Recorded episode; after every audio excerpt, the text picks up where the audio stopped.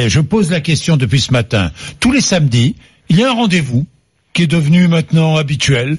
Rendez-vous entre des gilets jaunes, ils sont quoi 30, 40, 50 000, et les chaînes de radio et de télévision, qui passent la journée avec les gilets jaunes. Est-ce trop? Je pose franchement la question, messieurs.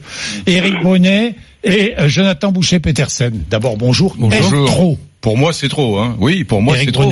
Ça n'a pas de sens. Je- J'ose poser la question parce que personne n'ose poser la question. Nous Alors, euh, devons parler moins des gilets jaunes. Ils ne représentent plus rien. Je rappelle qu'il y a donc 66 millions de Français qui ne sont pas gilets jaunes et on continue à, à- à- à- à tendre le micro à ces gens-là qui disent n'importe quoi. Le débat que vous avez ouvert sur pour ou contre la police en témoigne. Comment être pour ou contre euh, la police? Oui, Comment vrai. être pour ou contre l'air qu'on respire? Bah, La police dans un dans un pays avec des dizaines Elle de millions.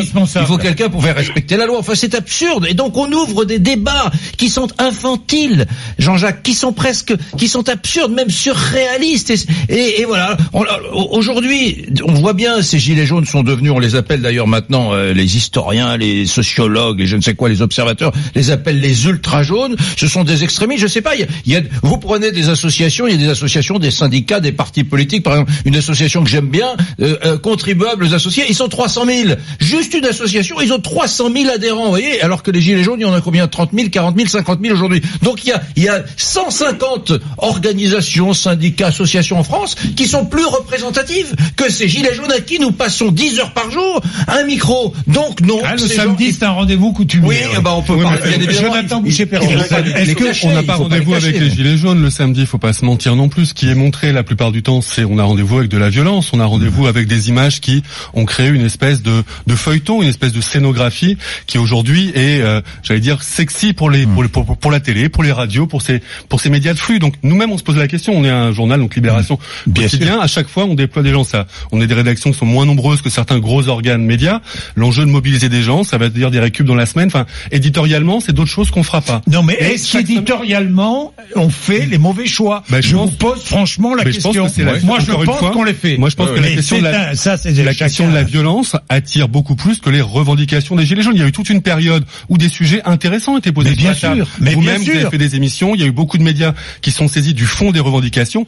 En, dire, en écho aux Gilets jaunes, pas parce que les Gilets jaunes avaient Mais- inventé des choses, mais simplement parce qu'il se passait Mais quelque chose dans le pays. mais pourquoi Ah, mais ne peut-on pas ne pas couvrir les manifestations des Gilets jaunes Je Bah, vous quand pose a- simplement la Quand le question. ministère de l'Intérieur annonce qu'il y a 1200, 1500 ultras, il y a encore des, des points presse qui sont faits la veille hein, du samedi en disant ça va péter, ça va être énorme, il y a ce premier rendez-vous et il y a le 1er mai, ben forcément des, des gens dont c'est le métier de traiter possiblement la violence dans l'espace Oui, public. mais on n'est pas obligé de garder l'antenne Voilà, toute ça, la... c'est un, un enjeu de toute mesure, la journée. de décryptage, de qu'est-ce Oui. qu'on fait en termes de travail journalistique à côté de ça. Moi, je suis pas d'accord. C'est facile de dire on n'a pas le droit de critiquer la police en tant que telle. Non, la police c'est un corps Non, indispensable non, pour la non, il société. s'agit Non, pas de d'ailleurs, qu'on ait bah, droit ou pas de critiquer. l'existence de la la Non, police, personne on dit a- l'existence en tant que telle. Bon, simplement- si, c'est Bon, pas vrai. si, oui, si, mais si. c'est un peu, voilà, pour le coup, il faut pas enfermer ce débat-là. C'est important aussi dans une démocratie, la police, et je pense que la police, il y a énormément de policiers qui sont dans Et- cette démarche-là, que leur rôle Attendez. et que les actions qu'on leur demande soient questionnées, parce que c'est pas la police qu'on peut critiquer. La police, c'est un outil de la puissance publique. Et à chaque fois, les policiers, quand on leur demande d'intervenir ou de pas intervenir, ça peut poser question, disent, regardez la hiérarchie. C'est Christophe Castaner, concrètement. Oui. Moi, ce que j'ai envie de dire, c'est que depuis 23 samedis, on a vu que le discours des Gilets jaunes est largement perverti aujourd'hui, parce qu'il est plus audible et qu'aujourd'hui, les rassemblements du samedi, ou au moins depuis ces derniers temps, et je pense ceux à venir, ne se concentrent exclusivement que sur de la haine anti-flic et de la casse. Il s'agit plus de gilets jaunes qui manifestent, tout se transforme en ultra-violence. Et ça, c'est vrai, il serait vraiment temps qu'on y mette fin, parce que c'est insupportable.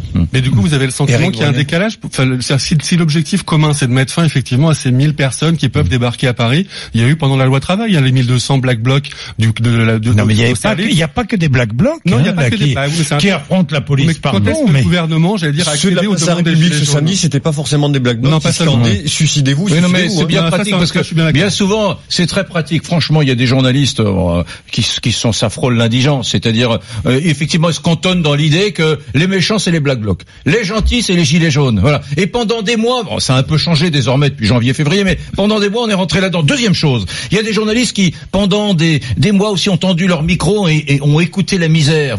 Et il y a une certaine de, un, un- manque de distance parce qu'il y a des gens qui ont dit sur les plateaux des chaînes de télévision, on meurt de faim en France et on a eu le sentiment que la France était devenue l'espèce de le Burkina Faso, quoi. Et donc les journalistes laissent faire. Il y a une on- misère, on- hein, qu'il faut on- Mais bien sûr qu'il y a une misère. Tout le monde le sait qu'il y a une misère. entend le plus.